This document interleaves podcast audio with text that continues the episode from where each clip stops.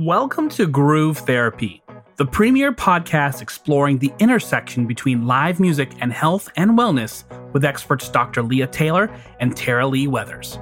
In this podcast, you will learn how live music positively affects well-being through a combination of scientific research and personal experience from your hosts, favorite musicians, industry professionals, and fans like you. Also included are strategies to incorporate the benefits of live music into your everyday life.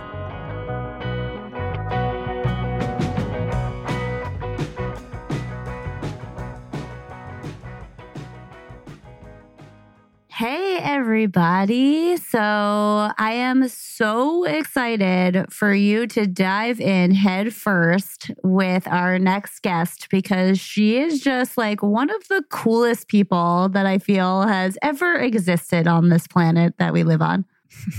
I totally agree. I know. So our guest today is Karina Reichman. And when I reached out, I talked to her in person to ask her to be on the podcast, but when I reached out to her, I was like, we just think you're a total badass and we just want to talk to you about your badassery. And that's exactly what happened. It's so true. I think that word very accurately describes Karina Reichman. There are other things that she does besides just being a total badass. And one of them that she is probably most known for is playing bass. And she has her own band, which is a power trio consisting of Adam November on guitar and Chris Corsico on drums. They are touring the Northeast right now. So if you're listening to this in the beginning of December and you live in the Northeast, definitely check out Karina's tour. She is coming to a city near you.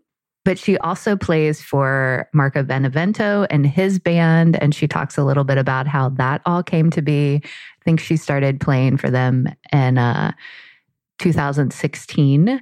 They've opened up for all kinds of people, also played their own headlining shows. She's been on Jam Cruise. She's played on Late Night with Seth Meyers. She actually had to postpone this interview a couple of times because she kept getting asked back to be on Late Night with Seth Meyers.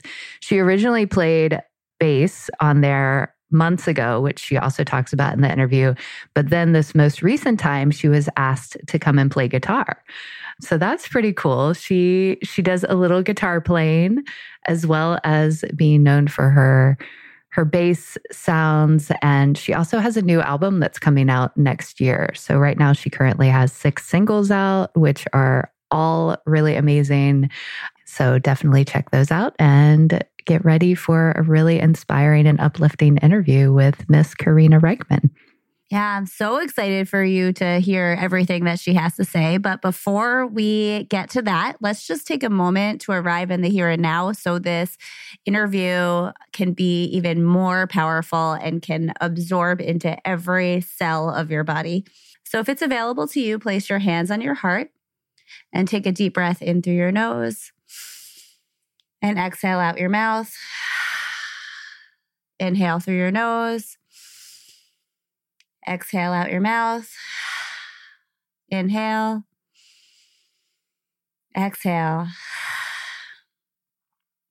And may our time together inspire you to bring that live music magic into your everyday in an even bigger and louder and quieter way.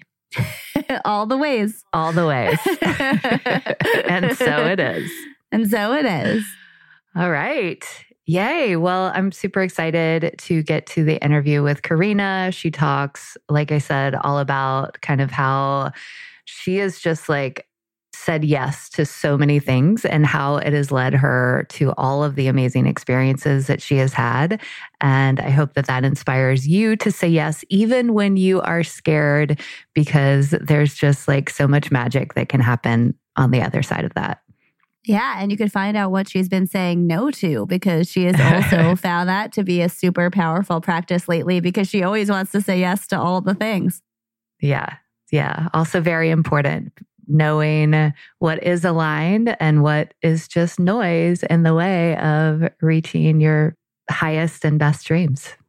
Yes. So without further ado, should we get to the interview? Let's do it. All right. We'll be right back.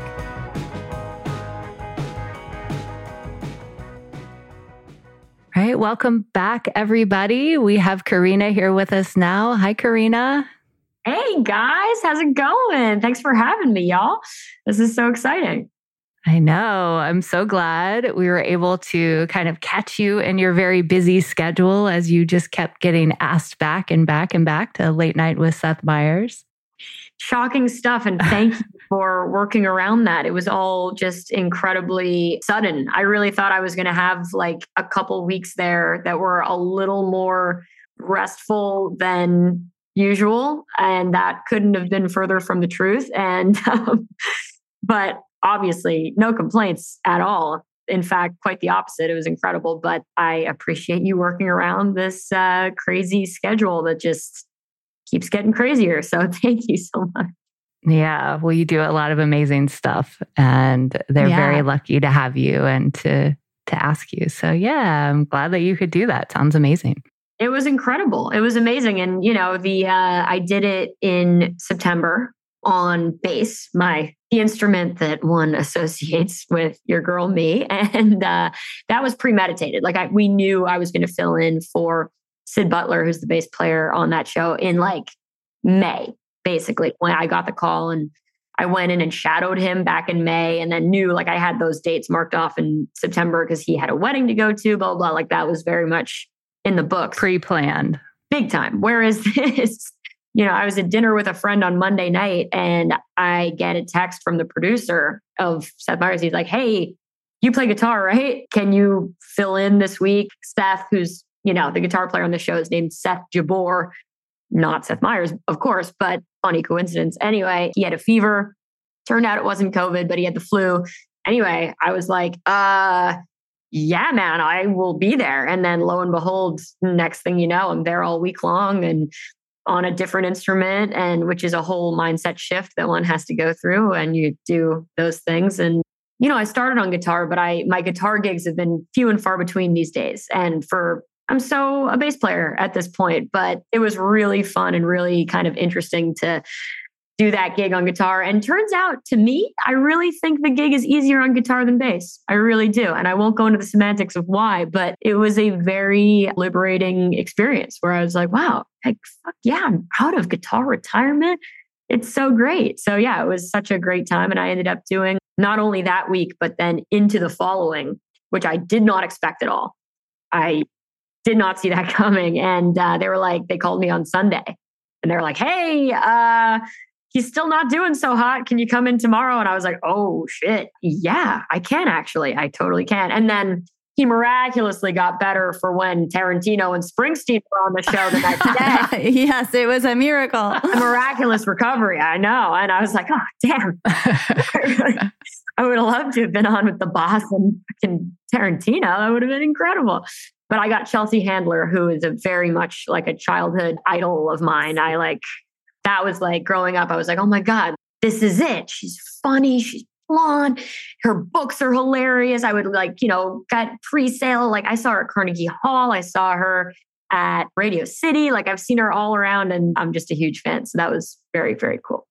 Unexpected. Yeah. Well, what is it like to play on live TV in that way opposed to like a show where you have like 2 hours to make your jams come to fruition?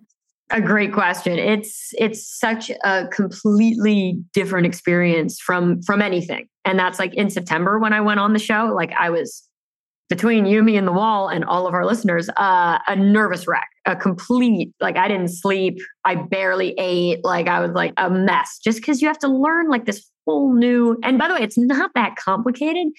But it just feels like a lot of pressure and it just feels like a lot of like, you know, you're like a deer in the headlights and you have these in-ear monitors and you, by the way, you write all the music that you're going to play on that show that morning with the band. Wow. Everybody gets in a practice room together and basically, you know, there's like commercial break music and then there's guest walk-on music and all of it is you write it spur of the moment with these people, which is very much leaning into all the improvisational music that I've played over the years. You know what I mean? Like just that skill set of just like, fuck it, we got to figure this out right now. Like, and something out of nothing. So I think I actually really do have a good background for the gig in that way.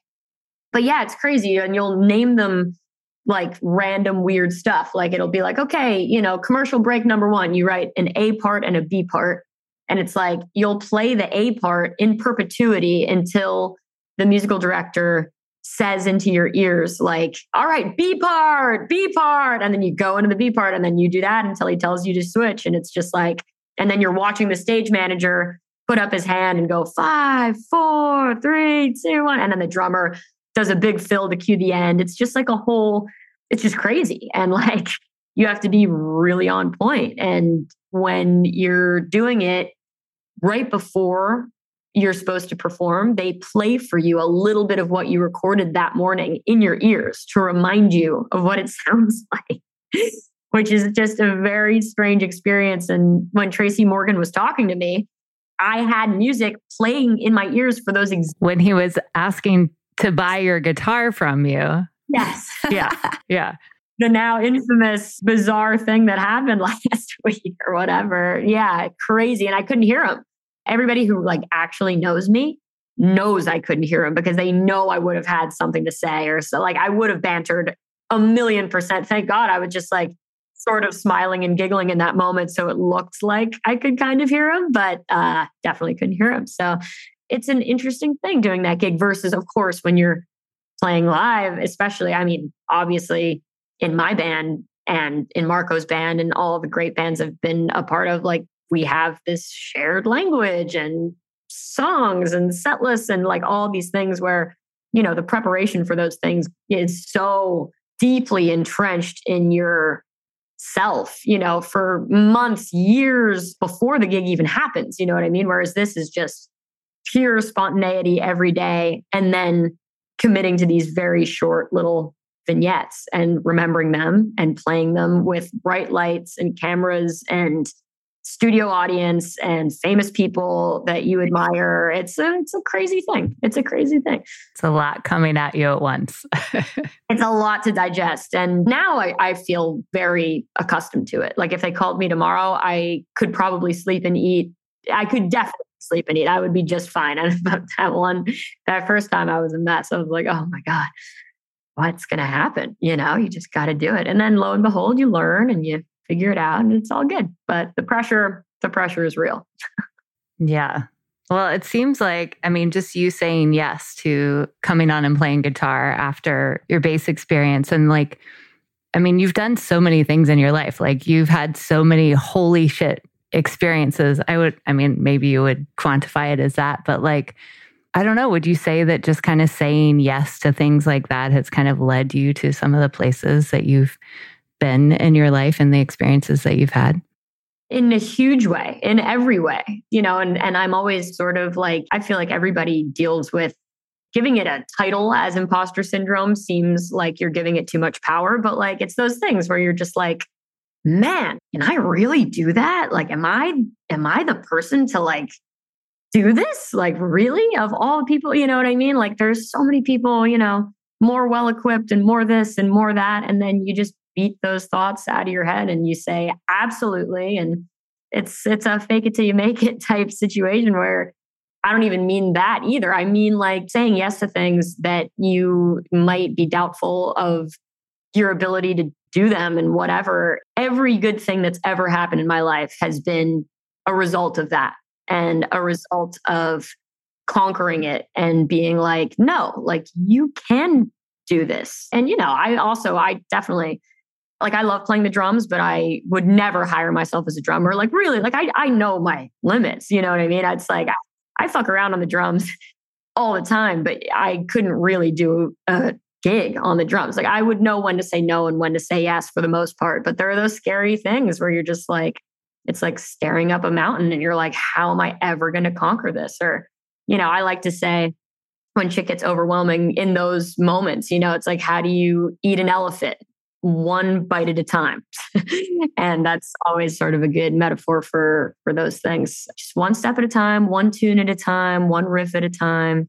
And you got this, you know? So yeah, I would say every good thing in my life has been a result of those things. Like if I'm not nervous before a thing like that, it's not that important. Do you know what I mean? Like, and every time you do those things, you know, like you're anxietized over this for a minute. But once you get up there and once you do it, it's the most incredible, holy shit moment of one of many, if you're lucky, you know, and it's an incredible thing, an incredible feeling to like conquer those bad thoughts and get past it. And then you look back and you're like, holy shit, like, yes, you know, it worked out. Yeah. Oteil Burbridge, he told me he is scared when he goes on stage, like most of the time, and that he just does it scared. 'Cause I don't like the term that like be fearless. Like that's impossible. We're afraid of so many things. And if you're not afraid of it, like you said, you know, like some of the best things you did is 'cause you were scared, 'cause there is that excitement. And so it's like, I always kind of check when I feel scared, because physiologically it like feels like you're being chased by a tiger and your life is in danger and you need to run in the other direction, say no to this, like hide in a cave somewhere to never be seen again when people ask you to do these things. But I like to like look around and be like, is there a tiger behind me? Is there a time? Is my life actually in danger? And if it's not, I'm like, okay, then this is an okay thing to do. I'm going to get up on stage or go on TV and play guitar or whatever it is, go and play in front of 50,000 people. Totally. That's just, you're constantly in that sort of battle with yourself. And, you know, every time it happens, I'm like, you have to like look back and really say like, remember, like you've done this before. Like, even if it's not this, you've done something that felt like this, you know? And it's like, as much as you don't feel like a pro, like you're a fucking pro. You do this all the time. Like, it's just going to play itself. You're good, you know? And like, sometimes I'm able to convince myself those things, and others I'm just like, no.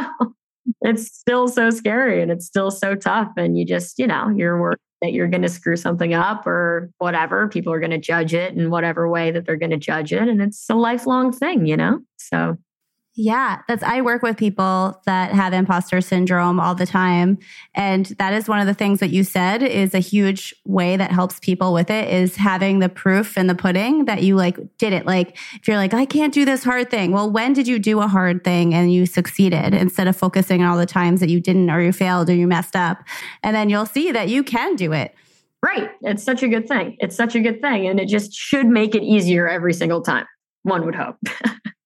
Yeah. I mean, I'm a performer too. And like I used to be a professional cheerleader, and I would get scared every single time. And it was like a different kind of scared as I got used to it, but I was still nervous every time because you're putting yourself out there and you don't know what's going to happen. You never do, especially with something like that. That I can't imagine, because it's so physiological, like literally like, what if your legs give out? You know what I mean?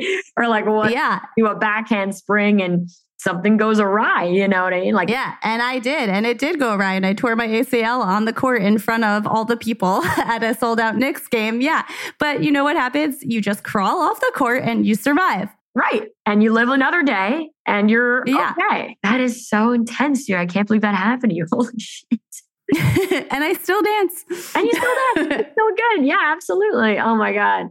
Yeah. There are those little things where like, as a musician, like, but you know about like looping your cable through your strap, basically, which... Yeah, Lebo taught me that. There you go. Good man, Lebo. He, you know, it's basically to make sure that you don't just unplug yourself out of nowhere. But, you know, I remember learning that in like 8th grade. You know, I was in a punk band and I remember walking too far from the amp and totally unplugged myself. You didn't loop your cable. And now I'm a staunch loop your cable advocate. And I see people sometimes not doing it. I'm just like, oh God, making me nervous. I don't know, man. Like those little things that like you do, you know, and you learn from experience. Everybody has those things. And you're just like, oh man, like looping your cable, strap locks, such a huge thing. I was watching, I'm not even going to say her name because I'm such a huge fan, but her like national TV debut right before the pandemic, and she's killing it, playing guitar on this late night show, and her strap just gives out and the guitar falls and she has to absolutely crushed it, by the way. Incredible. Like, you know, got through the end of the song with her strap not on her person. And it's like, those things are just like, oh God, anything you can do to reduce the stress, reduce the probability of like, you know, little things going wrong like that, which of course, you know, you make it through, you muster it, it's all good. But to me, like there are a few things like that where I'm just like, got to make this as easy on myself as possible. Got to make this as streamlined as it could possibly be. Yeah. Well, and it's like asserting control in the things that you do have a little bit of control over. It's like, it helps to kind of reduce that fear too. in a big way. Yeah. Yeah. Has there ever been anything that you have said no to because your fear has kind of gotten the best of you? It's a great question. I don't really think so. I think, you know, the things I've said no to mostly, which I love saying no as much as, you know what I mean? Saying no is super great. It's important. You gotta learn that lesson early. And of course, now I'm just like, you know, drowning in a million things because I guess to too many things. So I'm like, Karina, you really should have said no to a few of these things taking over your life right now. But you gotta weigh a lot of factors. Like, I don't know, I've just been so busy as of late where you look and offers come in and things look totally cool, but you know that you're going to absolutely pull all your hair out trying to cram this in and learn all this music or whatever it might be. Or, you know, there are definitely things that I've said no to where I'm just like, I know I'm the wrong person for the job, and not because I'm scared, because I'm realistic. You know what I mean? And because there are so many people who are going to do this better than me. Not even they're going to do it better than me. They're more well suited to whatever it might be. You know what I mean? So I think there's definitely realism that's played into a lot of my no saying, you know, but no, in terms of just like, holy shit, like that's so incredible and it's in my purview and I'm too nervous. No, I don't think I've ever said no. So that's awesome. That's a good thing for sure. Yeah. And I think that was a great conversation for our listeners too, like to just hear some of the things that they can work through if fear comes up, but yet they know that like, it's the thing that they want to do or that they need to do or like where they're growing into. And I love, like when we were talking to Annabelle, she brought up how fear is false evidence appearing real. And so like, we have to remind ourselves of the real evidence because otherwise our brain is going to try to talk us out of it because it tries to keep us safe. And often that's smaller than we really need to be. I love that. And so yeah, false evidence appearing real. I like it. Right? That blew my mind. I was like, I talk about fear all the time and I never heard that before. And now I use it all the time. It's like in your vernacular now. It's fantastic. It really is so good. Yeah, it's a real thing. And I'm really not like a fearful type at all. But again, now you can recognize that when something is so important to you and so meaningful to you that you want to nail it so badly. That's what it is. That's an amazing kind of fear. That's an amazing kind of motivator. And it's a thing that'll be so good for you in the long run. And you know it, you know what I mean? It's those moments where you're just like, okay, like this is that. And I am so beyond blessed to even be put in a situation where that comes up, you know what I mean? Like, let alone, like, of course we're going to fucking tackle it, but like I'm in the situation, like that's incredible, you know? So those are the moments where you're just like, oh shit, this is a thing for me right now. Like, damn, what? How do we even get here? Insane. I got to nail it. Fuck. All right. Great. You know? And that's what I have to say on that. Yeah. Is that what happened when you got to play bass with like pretty much almost all of Phish? Yeah. Well, you know, with that was again, unexpected. Like that was completely out of left field. And that, you know, Mike invited me to come to soundcheck and play through all of his gear. And that was in itself incredible. And I was definitely like, oh shit, here we go. Get dressed, go in the shower. What's going on? Like, holy, you know, I had played a late night show the night before, had barely woken up in time to receive that text. Like, so that was already a miracle. And then just like, go to the garden. All my friends were staying at our apartment and it was just like bodies everywhere. And I was like, you know, people were like, where are you going? I'm like, I'll tell you later, you know? And yeah. And that wasn't so much of a fearful, I didn't have time to be like spooked or any of that just because like we were up there, it was already so surreal. You know, you're standing on stage at the garden with your favorite band, like going through the effects of the baseball. Like it's so cool. And then Trey comes up and we shoot the shit for a minute and blah, blah, blah. And then he gets excited about a pedal. He hits it on. He runs to his side of the stage. He picks up his guitar. Then Fishman's there. And then Paige comes 20 seconds later. Like it was just like such a whirlwind at that moment where sink or swim comes to mind, you know, as just kind of like, oh shit, here you go. You're now jamming with your favorite band in the bass player role at the world's most famous arena. Holy shit. Fuck yeah. How about A minor? You know what I mean? Like you can't even trip yourself out too much in that moment. But that was one of those like afterwards. It was just like, I was like walked home down 7th Avenue and was like, And everybody at the Garden, like once I got off stage and like let them sound check, everybody there was just like, dude. And I was like, dude. And then they were like, dude. And I was like, right? What the fuck? Like that was crazy, you know, but it all happened too quickly for me to like get too worked up about it in the moment. But of course, I mean, it's been the nut, like people have, it's shocking to me. People like know me from that. People come to my shows because like, and they're just like, we found out about you because you sound checked with Phish. And I was like, holy shit, really? Like, yeah. Cause the story was on, what's the podcast that they were doing with Trey? Oh, it's been on 100,000 podcasts. Oh, I know what you're talking about. Yeah, yeah, yeah. Long may they run. Run, yeah. No, there was a good one on that, but you know, it's been the thing that I've been interviewed about so much, which is great. Happy to talk about it, but it's just funny. I'm like, wow, not from Marco, like not from, no, like all the touring I've done over the last decade since I was like a high schooler and all these different bands and stuff. Like, no, it's like you sound checked with Phish for 4 minutes once. I'm like, yeah, it's true. Totally good. Holy shit. Yeah, totally. Well, I have a question that I definitely want to ask you because in addition to being an amazing musician yourself, like I know that you are also such a huge fan of music and of live music, especially. I've heard the stories of all the concert stubs on your walls. And as our podcast is all about kind of like the live music experience and how much meaning and positive benefits it brings to people's lives, like what does live music mean to you? What kind of meaning has it brought to your life? Oh, sister, let me tell you. I mean, to me, like growing up, I just did this other interview where I could wax poetic about this for a second. And it was really like growing up, middle school into high school, like I had this very small group of friends and my boyfriend at the time that all we cared about was playing music and going to see live music. End of list. Maybe eating great food and I don't know. It really, like that was all. There was nothing else that mattered, and not much has changed.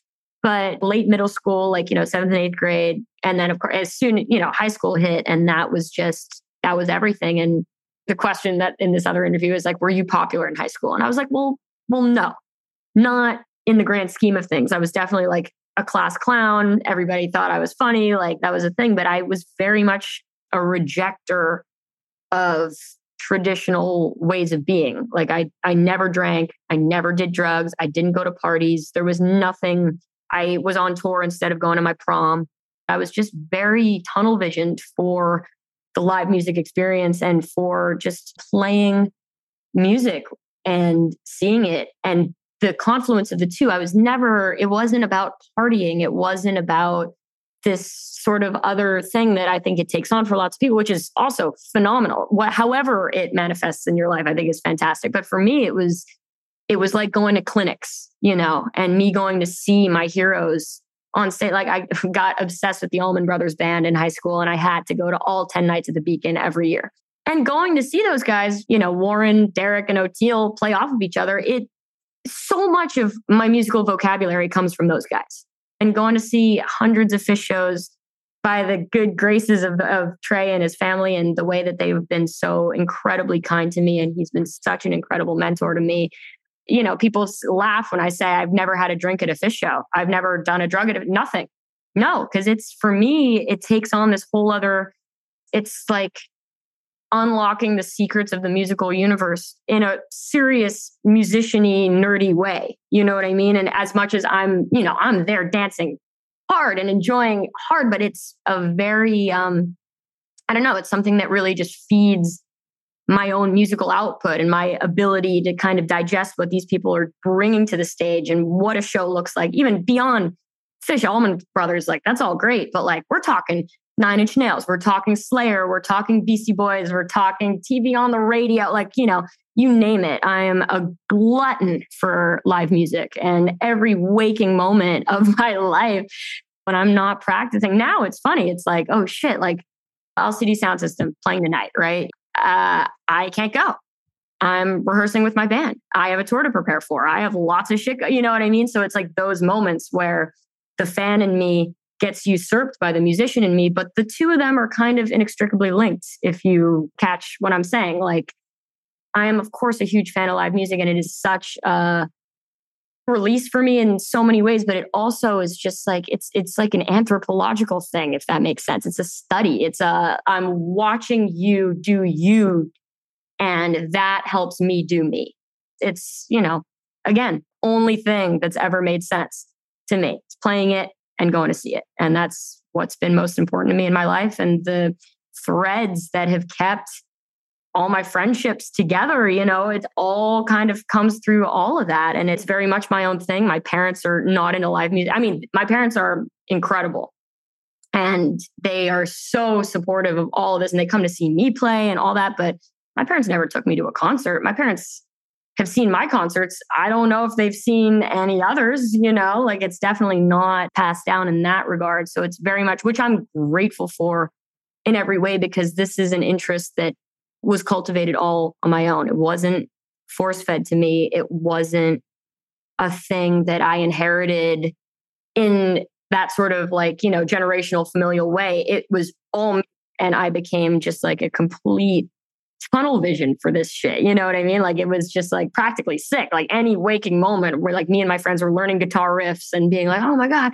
the show tonight, I can't believe it. We got to line up 8 hours in advance so we can be in the front row so we can see his fingers and see how he plays that part. Like that level of craziness, you know what I mean? For years and years and years and years, and not much has changed. So live music is my thing for sure.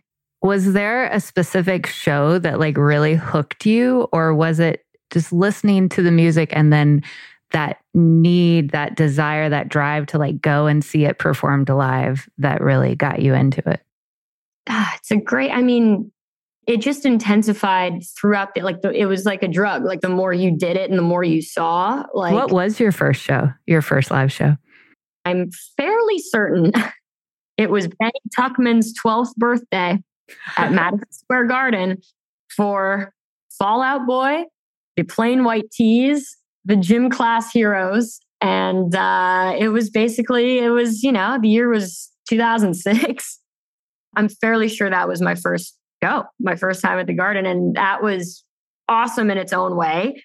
But right after that, I feel like I became very, like, I remember seeing Van Halen play the Garden very quickly after that. And that was the masterclass of the century in everything. You know what I mean? That was a big one. And I remember seeing Beck and MGMT not long after that, and a lot of heavy metal, big metal fan, a lot of Metallica, a lot of Slayer early on, which was fantastic. It has this certain rapturous, all-encompassing energy that you can't ignore. You know what I mean? That's just like, you step in, those guys step on stage, the energy is unbridled, you know? So big fan of all that. A lot of Nine Inch Nails shows early on, and then gotta say, you know, Phish in 2009 at age 15 was a big turning point in a lot of ways. And that became sort of this wondrous area that I had to know everything about very quickly. And I got taken to my first show like by the Anastasio family, because I was friends with the daughters from going to school with them. And it was just like, I was a friend of the family. Had no idea their dad was in a band, had no idea that any of this was anything. And then I got taken. I was like, oh, wait, this is really interesting. And then they took me to Bonnaroo a week later, and I was like, oh, no, this is it. Whatever this is, I want it all the time. What was it about this that like really drew you to it, that you wanted it all the time? Through talking this out, Leah, I really feel like it was Bonnaroo 2009. It was like, that was the big, and I saw plenty and lots of incredible music. And 7th grade was 2007, 8th grade was 2008, but then 9th grade was 2009, and it got there. I think it was Bonnaroo. You know, I was a lucky kid in the right place at the right time in every way. My friend's dad's one of the greatest guitar players of all time. I had no idea. I had no idea what his band would end up meaning to me. I had no idea that this type of music was going to provide me with a community, a sphere, a scope that was so much larger than I could have ever imagined. A culture, a fashion, all of these things that I didn't know was in my purview at all at the time. I was a lucky 15-year-old kid who got taken to one of the biggest music festivals in the United States by the band that was headlining it that had just reunited after 5 tumultuous years. And I was so captivated by it. And it was so important to me. From that moment on, I knew I didn't care if I worked for a promoter, was an agent, manager, the white whale would be playing it professionally. But like, I was almost too realistic to think that in a lot of ways. And I was like, that's only reserved for a very select few people who get to play and people pay them for it. You know what I mean? Like, I couldn't imagine that would be me. And Bonnaroo, seeing Phish and watching the crowd, I always say this, but it's true, like Stash, right? People are clapping at the same time. How do they know to do that? Wilson, everybody says it at the same time. How do they know? Like, and I'm turning to my friend Isaac, who you know, Tara Lee, and who is a co-host of my podcast and my best friend for years and years, who wise beyond his years, also friends with the Anastasio children, and had this thing, but he was into Phish. Like, he knew all this stuff was coming up and he knew how lucky we were to be sort of in the throes of it at that specific moment. I didn't. I was just like, holy shit, what is going on? Like, where have we been taken? And how is it the practice room with Phish and Bruce Springsteen rehearsing Glory Days? What? Like, that blew my mind. Like, you know, and it was just like the four kids, me, Isaac and his brother, and, you know, Trey's daughters, like, or I guess 5 kids, whatever. Anyway. Crazy, just stuff like that. And the sort of crowd participation is obviously a huge part of it. And it just felt like there was this secret language and this code of ethics and this whole thing that I was about to discover it. And not only that, the music was, I got blinders on for the music. I remember, you know, that was like the summer between 9th grade and 10th grade. 10th grade was Phish, Allman Brothers, Metallica, Slayer, Beck, Nine Inch Nails, Phish. Like, that was just like, I learned every part to every tune on guitar and bass, like just to the best of my 15-year-old abilities. But it was a big turning point. It really must have been Bonnaroo 09. Bonnaroo 09 was so big. And I also, you know, I'm mentioning to you, like, my favorite bands played that year. Beastie Boys. That was the last Beastie Boys show of all time. I am Beastie Boys fan number 1. Like, so big for me, so huge for me. I won't even go into it, but you know, I'm from New York. That attitude, the records, like every word to every song, I've got it. It's just like such a part of my DNA. Nine Inch Nails played that year. One of my favorite bands of all time. I will travel to see Nine Inch Nails any chance I get. Anyway, big moment, big turning point. That was everything. And yeah, I never thought that live music like that, or like I would be a musician doing all this. I wanted to be. But I didn't know. A lot of luck, a lot of being in the right place at the right time and being prepared for being in the right place at the right time and saying yes when things came about and being like, seriously? Yes, I got you. Yes, I'll do it. Of course, you know, and whatever, like stuff like that. Crazy shit, man. Crazy shit. What a life. Yeah, because you were continuing to practice, continuing to play. You just didn't see yourself on that big stage playing in that way, but you're still like, it's not like you hadn't picked up an instrument or anything. Like you said, you were prepared. I'm curious, so too, were you getting lessons during that time, or were you just using kind of like your influences and live shows as your lesson?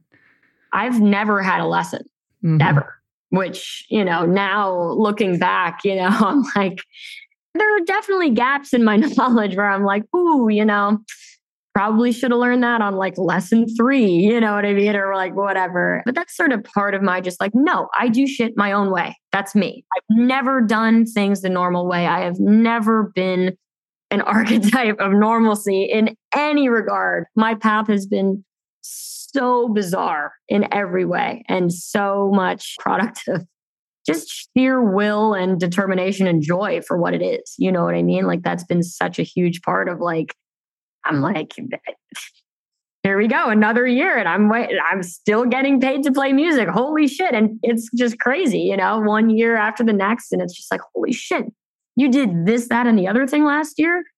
What? And you're doing this, that, and the other thing this year. Like, you know, it's just been I think my force of will. And when I was younger, I was definitely a little too much like, you know, don't teach me anything. Like, my friends show me these parts on guitar and bass, you know what I mean? And this Black Sabbath record has got everything I need to know in it. I'm just going to learn it, you know what I mean? Or whatever. This Trey solo makes perfect sense to me because I can play it. But like, of course, there's stuff there that one should theoretically learn, but no regrets, man. No regrets. We're out here just doing it in our own way, which is great. Yeah. Well, and what things, like Marco Benevento is like the king of play and just like doing things weird and different. What was that like? What did you learn from being in his band with him? Oh my God. I mean, everything. That was the turning point. That's when I became a bass player. You know what I mean? Like, and that was my last year of NYU. I was 22 and I got the call to be in that band. And I was like, oh my God, what? Like, I'm, such a huge fan of his music and such a huge fan of everything he's done. Were you and Marco friends at that time? Yeah, certainly. And it came through Dave Drywitz, the bass player at the time. And of course, bass player of Ween and J-Rad now and all of that stuff. But no, I mean, it was all Dave. Dave was like, Marco, I can't continue doing this with this volume of shit. Like, Ween came back after a hiatus. He couldn't continue touring in Marco's band and Ween and J-Rad with the volume of shows that Marco wanted to do. So at first it was just me kind of filling in when he couldn't do the gig. But by the end of that summer, which is summer 2016, there was actually, it's really funny. There's been so much talk about torch passing in the last year, but like we used to actually literally say like, Dave, pass the torch. You had the torch passed to you. Just dawned on me now because that's been such vernacular in the last little bit. As you know. Yeah, you hold the torch. Yeah, Karina's got it. That was the Marco torch right there. And yeah, Dave threw the baton to me and was just like, this is your gig now. You've got this. And I was like, holy shit, dude. Like, that's insane.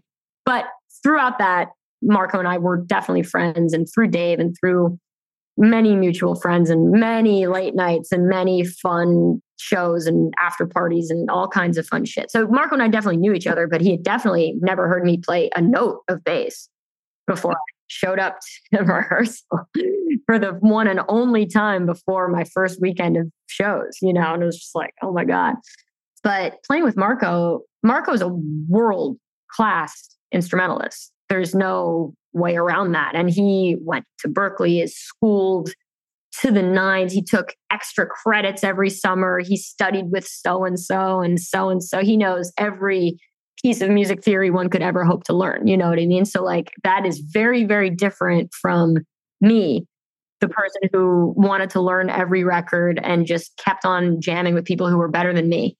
That was my method. I was just like, you get good by doing and all these things, but there was nothing Berkeley-esque about my musical upbringing. You know what I mean? It was just very, very different. So from him, he's so incredible with me. And if I've asked him so many questions and learned so much about music, with him, of course, through playing and doing, but also we've gotten really deep on our respective instruments together and just sitting there and just, me being like, and what about this? And if you play this chord, hold on, would you hold that for a second? Oh shit. Okay, cool. All right. Now will you augment it? Like, like all this different stuff and we can get super nerdy together. And I've learned so much from him in that regard. And just watching him, he is fearless. Gets on stage, not a set list, not a clue what's about to happen. And he's like this ball of rapturous energy that just flows right out of him. And he knows exactly what to happen, even if he doesn't, you know what I mean? And he makes you feel like you're a part of his incredible circus. And it's been the most incredible, every chance to play with him, I learned something new, musically and otherwise, how to command a crowd and how to just not be tripped up by all of this. You know what I mean? I'm always just like, wow, Marco just gets up there and it's just like, fuck it, we ride. Like, here we go. It's amazing. He's an incredible person, an incredible musician. Well, and the two of you together are just awesome. Like your charisma together, the way that you guys work together, it's amazing. That was the first time I ever experienced you. I guess it was 2017 or 2018 in San Francisco at the Independent at a Marco show. And I was just like, holy shit, who is this bassist? Like you were just amazing. You blew my mind. So super happy to be chatting with you today. So sweet. Yeah, those indie shows back in the day. I know what you're talking about. I know exactly the era. And yeah, really something magical happens with Marco in the Bay Area, and very cool thing. So glad you could see those. Yeah. And you're about to head out for some shows with your own band. Actually, this episode should come out on the 2nd of December, and you'll be in the middle of playing right then, huh?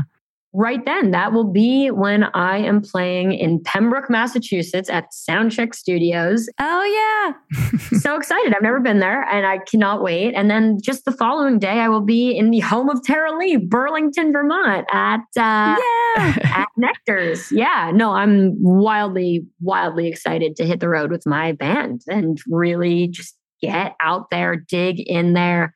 There's so much material that we're working on, and it's a really exciting time. I can't speak too much about this, but I have a record that is mixed and mastered and good to go that will be released next year. Can't say much more than that because there's a lot of semantics happening at all times regarding the release and all that. But will you be playing that material while you're out? Yeah, that's what I'm saying. We will be playing quite a bit of unreleased material that has been such a joy to, like, you record something and you get so micro on the recording, and then you like relearn it with your band. Like, I don't know. It's been really an interesting process of just like arrangements and figuring everything out, and how much improv versus how much not improv, like all these things that are just like, you know, you're constantly working it all out, and can't wait to bring the party to the people just next week. It's so exciting. Yes. Really cannot wait. Really cannot wait. We've been working very hard, including later tonight. I will be with my fellows rehearsing and trying to dial this all in to put on the greatest show possible for the folks in the Northeast. So yeah, let me see if I get this right. Ithaca, Albany, Pembroke, Massachusetts, Burlington, Portsmouth, New Hampshire, Portland, Maine, Bridgeport, Connecticut, and Washington, D.C. Those are the 8 shows. Woo! Nailed that. Right off the dome. Yes. Yeah, so if you live in any of those places, you've got to get your butt to Karina's show. Yes. And buy your tickets in advance. Very helpful when people do that. Very helpful. You know, it's a very walk-up driven market in so many ways. And it's just like, it helps everybody gauge things so much better when the tickets are bought in advance. So that's a thing. Cannot wait. Oh, it's so exciting. Just got a new merch shipment today. Just unboxed everything. It's so super exciting. Super exciting. So the boys are firing on all cylinders. We cannot wait. Yay. And then I know you're going to be on Jam Cruise and Iceland with the Disco Biscuits. You're opening for the Disco Biscuits. Correct. That's so cool. Congratulations. Thank you. I know. What? We're going out there. We're leaving the United States and playing some sweet gigs. Yeah, I can't wait for that. Also, New Year's is Denver with Neil Francis. Oh, yeah. That's so awesome. Very excited for that. And also playing with Marco on 12/29 at the Ogden in Denver, a beautiful theater that I'm looking forward to, or club rather, that I'm looking forward to being at. And, yeah, I mean, the gigs just keep coming. It's shocking. It's really every second that there's a new gig, I'm just like, holy shit, guys, we got a gig. Yay. It's amazing. Like, it's so crazy to me. And next year, you know, once I can divulge more about the album, it's really just so exciting to finally, after, you know, I have these 6 singles that have carried me very far. It's crazy, but like, you know, I want to make records for my life. To start with this one that'll come out next year is just like so insanely, it's going to be so cathartic and so emotional. Let that thing fly and like just give it over to the world. And those songs will no longer be in my clutches. And I want them to have lives of their own. And it's so exciting. So I cannot wait for what this next year holds. And it's really cool thing. So. Yeah, you'll birth your baby into the world. Ah, cannot wait. We'll let all of our listeners know when that's coming out so they can get their hands on it. Thanks, dudes. Thanks. I can't wait. It's going to be so fun. Yeah. It's all happening. It's all happening, but all good things and all good time, you know? Well, Karina, any last words you'd like to leave our listeners with before we let you go off to band practice tonight? Oh, thanks so much. Guys, thank you so much for having me. Anyone listening, thank you for tuning in. This has been such a great talk and so fun to wax poetic on all the finer things with you guys. And Groove Therapy, live music, man. I feel like I beat that dead horse, but it's kind of the only thing.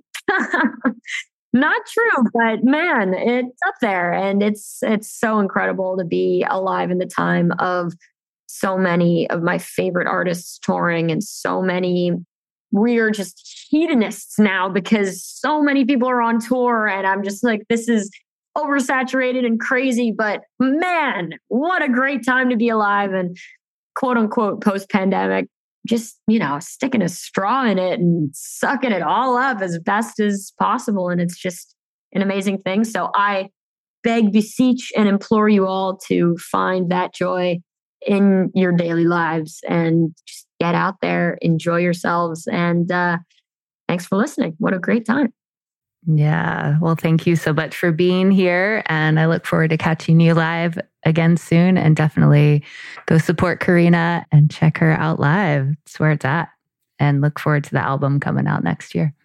Thank you so much. Yeah. Yeah. Bye, everyone. And we'll be right back.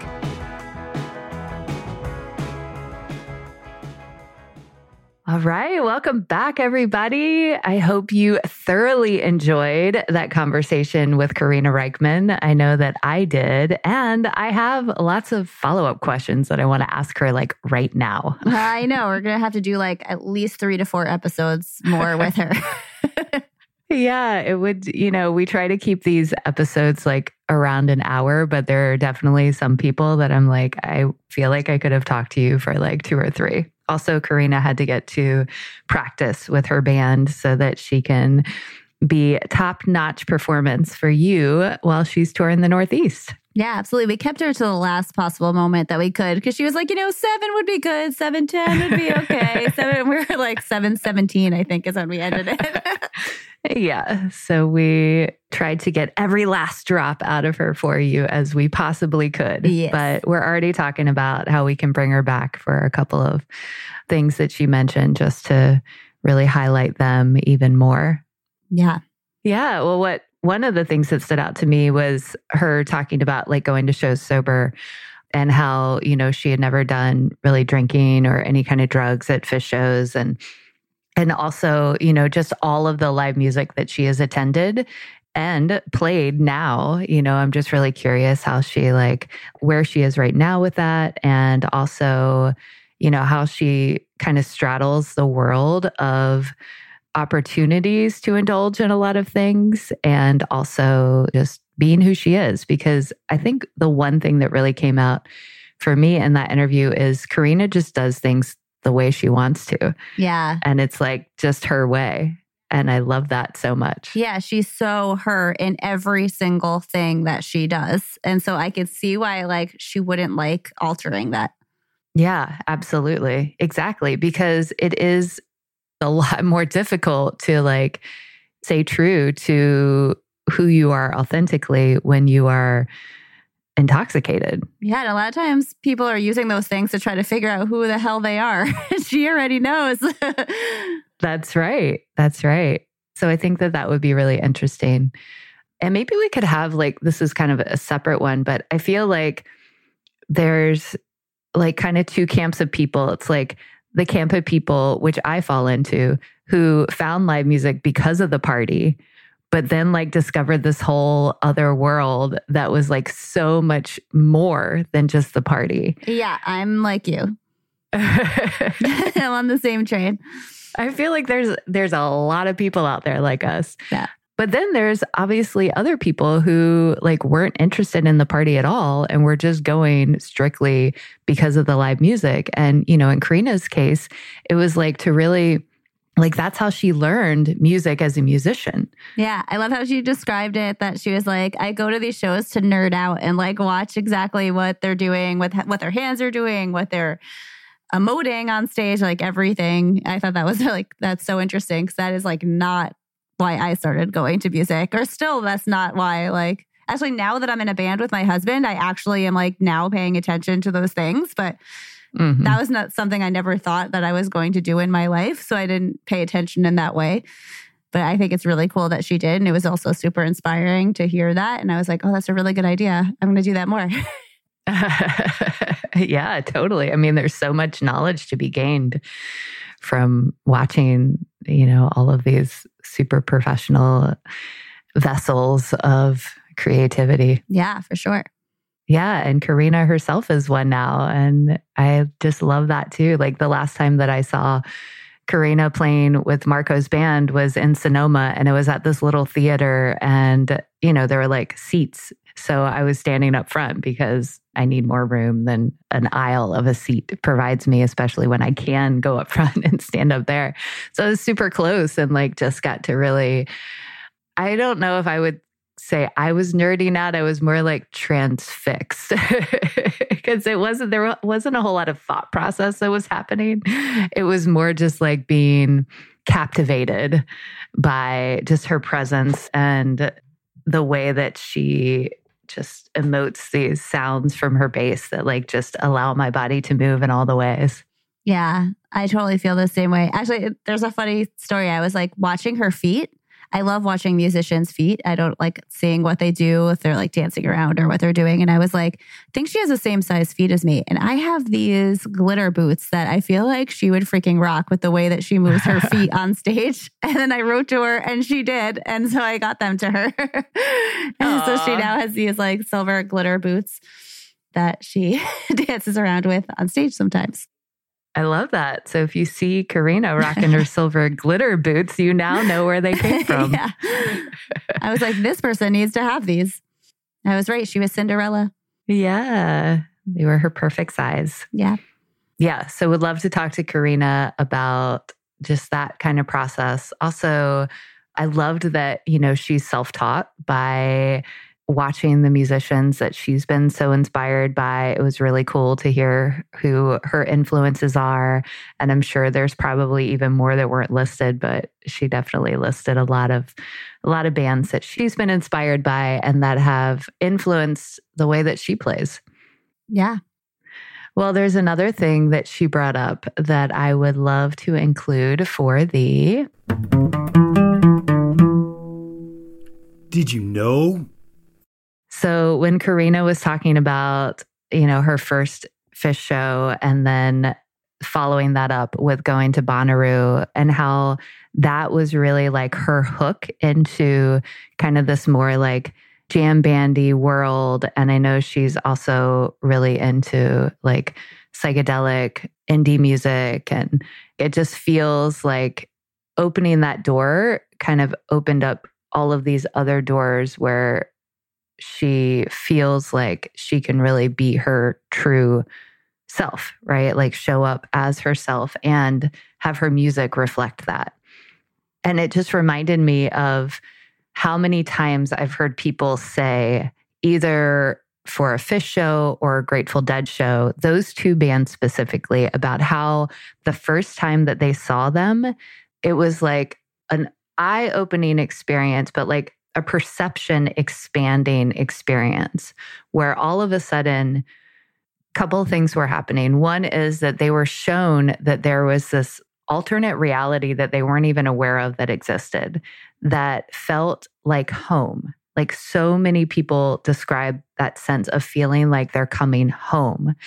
And also that not only could they see this, which expanded their perception of what is possible in life, about how you can dress and how you can act and how you can relate to other people and what you can do for a profession.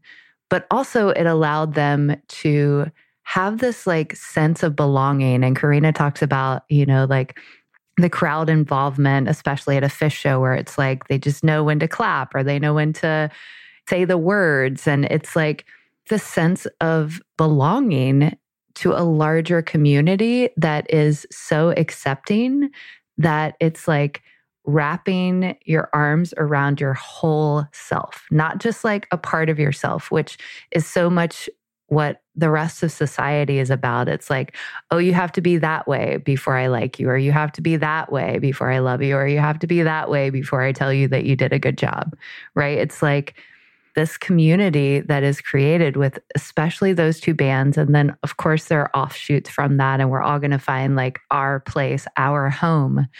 But it's like, it's all encompassing of the whole self, right? Like, and even our shadow parts that, you know, society tries to tell us are bad or wrong. And I love that so much, because we learn to accept ourselves through relationship with others. And when we can feel fully loved and accepted for who we are, and encouraged to be as big or as little as we want to be, then we can really learn to accept and love ourselves too. Yes. It's like, I mean, that just explains why live music is so important to so many people. Because the time where you can feel all of that is everything. Yeah. And I don't know if that's true for all live music. Yeah. I don't know. Maybe we could have an episode about that and like bring in some other, you know, fans of other genres and see whether that's true. I'm really curious about that. Yeah, that's a great episode idea. We should definitely do that. Yeah. All right. Well, we are going to take all of this and kind of see what hooked you. And so for the Daily Jam. So I want you to either find a friend or a journal. So you can do this either way. And if you're journaling, you're going to write about it. And if you found a friend, you're going to talk about it, and just talk about your first live music experiences that you had and see when was that time that it hooked you, and like what was it about it that hooked you, that had you coming back over and over and over again and spending all of your time and money and resources to see more and more of this. Like, why out of all the things in the world did you choose this to be the thing that is going to do that for you? And it might surprise you what comes up. You might think that it was one thing, but as you're talking, like with Karina, when she was talking about it, she was like, wow, actually it was at Bonnaroo, and that's when it hooked me. But that wasn't necessarily her first experience. But as she was talking about her first ones, then she started talking about her second one, and that's what that was. So you may be surprised. You may think it's one thing, but just start at your first live music experiences and just start talking it out or writing it out and see what comes up. Yes. And then please share with us. Yeah. Because I would love, I mean, this is like the researcher in me to know, what are the elements that hooked you? You know, that's really one of the things that I focused on in my research is like, what is the meaning that this has? And when we can figure out why we keep coming back and back and back and back, then that's how it holds meaning for us. Yep. I'm so excited to hear what it was for you. Yeah. So share that in our Facebook group at the Groove Therapy podcast community. We'll start a little thread so that, or I'll put up a post so that you can include your answers so that we can all find them in one place. And let's create a list. Let's see. I think that'd be really cool. So cool. Yay. All right. Well, thank you so much for listening, everybody. And definitely be sure to check out Karina on tour. You can find out the tour dates at her website, which is karinareichman.com. Actually, I'm going to tell you right now, because when this episode comes out, she's going to be touring. So December 3rd, she is going to be in Burlington, Vermont. Tara Lee, that's for you. Yeah. Woo. December 7th in Portsmouth, New Hampshire. December 8th in Portland, Maine. December 9th in Bridgeport, Connecticut. December 10th in Washington, D.C. She'll be in Jam Cruise in February, and Iceland with the Disco Biscuits in May. But she also has a New Year's show, Neil Francis with Karina Reichman, on New Year's Eve at Cervantes in Denver. So lots of opportunities to catch Karina, and stay tuned for her solo album. Well, not solo, her band's album that's coming out in the new year, 2023. Yeah, you're in for a treat. Not that I've heard it yet, but I'm just assuming. I'm sure. Yeah. I'll second that. Yes. All right. Well, I hope you all have the most amazing day ever. We love you so much. And we're so grateful that you are all here with us listening to our podcast. It means so much. It really does. So take care. We'll catch you next time. Okay. Bye. Bye. Thank you so much for listening to this podcast. We so appreciate you. And if you did love this episode, we would love it so much if you could share it with at least one friend that you think might love it as well. So just send it over to them. Let them know what you loved about it. It could just be like, hey, check this out, or one word about how it inspired you. Also, wherever you are listening to your podcast, if you could just click that follow button right there, that would be super awesome. That helps to let the platform know that this is a podcast worth listening to. And also, if you are listening on Apple Pod, if you could not only follow us, but also leave a rating or a review, it would mean so much to us. That, again, is how more people are going to be able to find out about this podcast and really start to open their mind about the intersection between health and wellness and live music, and why this experience is so important for our health and our well-being and our longevity. So again, thank you so much for listening. We are a part of Osiris Pod. You can find many more inspiring arts and music podcasts at osirispod.com.